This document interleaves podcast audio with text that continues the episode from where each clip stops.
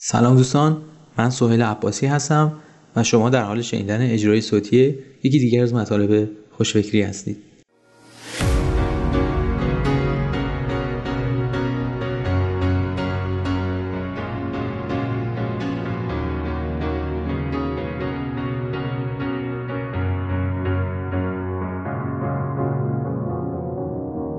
Cause you're a sky, cause you're a sky. عنوان این مطلب هست رایانش ابری و اثرات اون بر کسب و کار استارتاپ ها.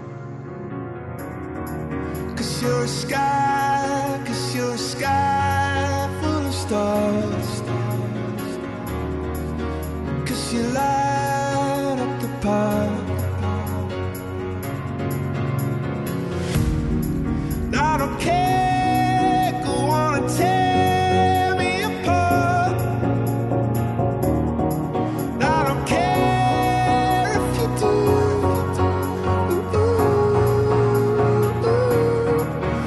in the sky,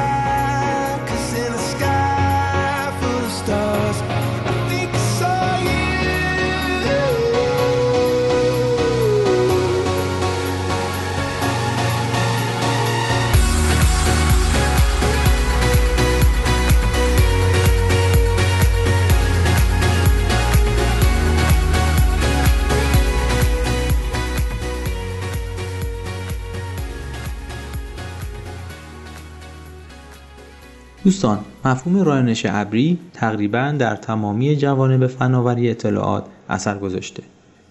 به ویژه در راه اندازی توسعه و رشد کسب و کارهای اینترنتی یا مبتنی بر اینترنت این تاثیر بیشتر و عمیقتر بوده. با وجود رایانش ابری کارآفرینان سرمایه کمتری در آغاز کار نیاز دارند و سرمایه گذاران هم ریسک کمتری تحمل می‌کنند. پیش از اینکه رایانش ابری یا cloud computing به شکل امروزی به صورت عمومی در بیاد راه اندازی کسب و کار در دنیای فناوری اطلاعات بسیار پرهزینه بود بسیاری از شرکت هایی که در دهه 90 برای مثال راه اندازی شدن بخش زیادی از سرمایه هایشون رو صرف خریدن سرورهای اختصاصی، license نرم افزارهای مختلف مانند پایگاه های داده، سیستم عامل و غیره می‌کردن تا بلکه بعد از این همه هزینه و درد سر بتونن بشینن یک خط کد بنویسن. در اوایل قرن جاری که cloud ظهور کرد همزمان با جنبش متن باز مدل های کسب و کار استارتاپ ها دچار تحول شد و به تدریج به سمت فروش خدمات به روش خرید اشتراک حرکت کردند. اما امروزه بسترهای متن باز و رایانش ابری بسیار رشد کردند و در نتیجه موجب شدند تا سرمایه کمتری برای راه اندازی کسب و کار نیاز باشه. همچنین با کمک bootstrapping و یا با سرمایه های کمی از طرف فرشتگان سرمایه گذاری یا انجل ها استارتاپ ها می‌تونن نه تنها نمونه های اولیه محصولشون رو بسازن بلکه اونها رو با بازار هدفشون تست کنن و کم کم مدل کسب و کارشون رو تکمیل کنن.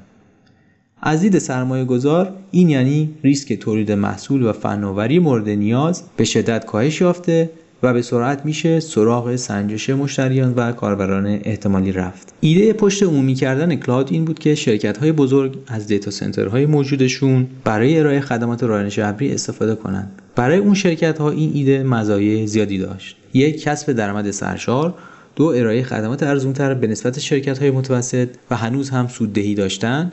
سه استفاده از سرمایه های پیشین. چهار ایجاد مسیرهای جدید درآمدزایی.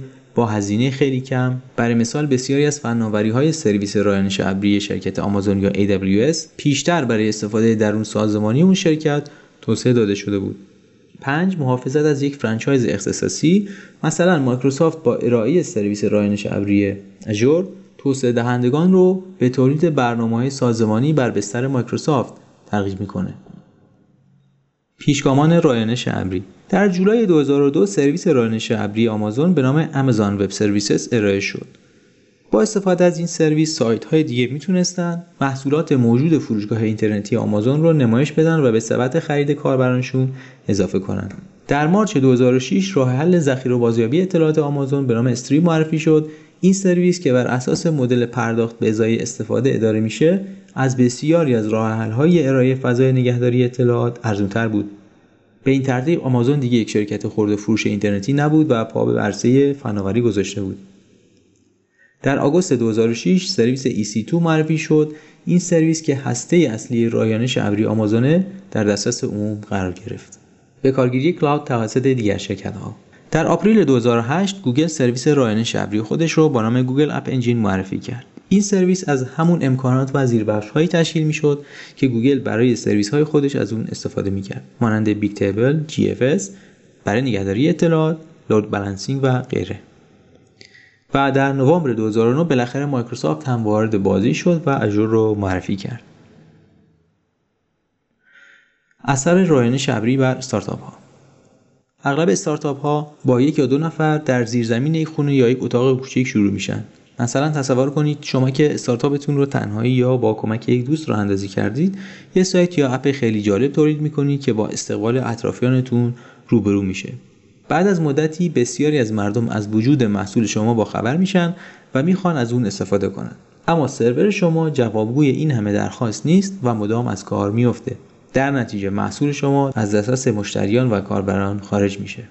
شما با ادوین شرکتی که هاستینگ رو ازش تهیه کردید صحبت می‌کنید اما اون در جواب زمان و قیمت زیادی رو برای انتقال سایت شما به سرور بهتر یا ارائه تعداد بیشتری سرور اختصاصی درخواست می‌کنه. در این حالت چیکار می‌کنید؟ پیش از پاسخ دادن به این پرسش آیا می‌دونید کدوم شرکت بود که در یک سال به 14 میلیون کاربر رسید و حجم داده های اون بیش از 150 میلیون عکس و صدها ترابایت اطلاعات شد؟ 12 ساعت پس از عرضه نسخه اندرویدی اپ موبایلش 10 میلیون کاربر جدید ثبت نام کرد و همه اینها تنها و تنها با سه مهندس انجام شد. اون شرکت اینستاگرامه. تو دنیای متفاوت فناوری اطلاعات.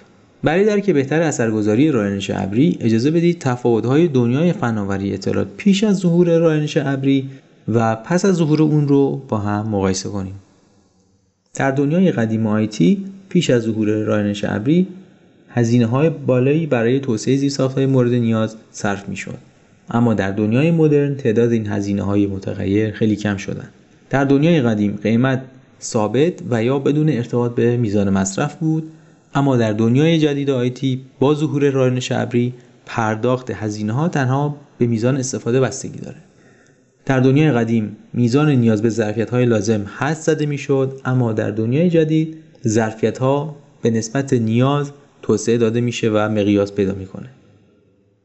در دنیای قدیم اضافه کردن یک سرور جدید دو الی سه ماه طول می‌کشید. در دنیای جدید صدها و حتی هزاران سرور جدید رو میشه در چند دقیقه راه اندازی کرد.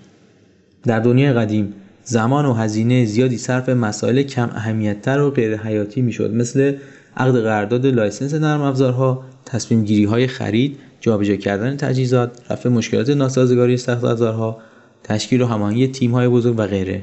اما در دنیای جدید منابع نادر مهندسی بر روی مأموریت اصلی سازمان و یا اون استارتاپ متمرکز میشه.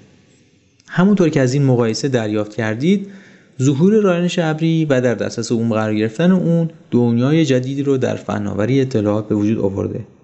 دنیایی که در اون راه اندازی و رشد کسب و کارهای نرم افزاری و یا مبتنی بر نرم افزار روز به روز سریعتر ارزونتر و پربازدهتر میشن. یه نکته مفید. سرویس رایانش ابری آمازون یا AWS یک پلن رایگان با امکانات محدود اما بسیار مناسب برای شروع رو به مدت یک سال ارائه می‌کنه که بسیاری از استارتاپ های دنیا از اون استفاده می‌کنن.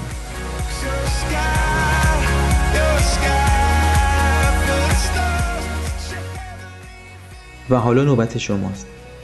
دوستان نظر شما درباره رایانش ابری و کاربردهای اون چیه؟ تا چه اندازه از اون استفاده کردید؟ لطفا دیدگاه ها و تجربه هاتون رو با من و دیگر خوانندگان خوشفکری در میون بذارید.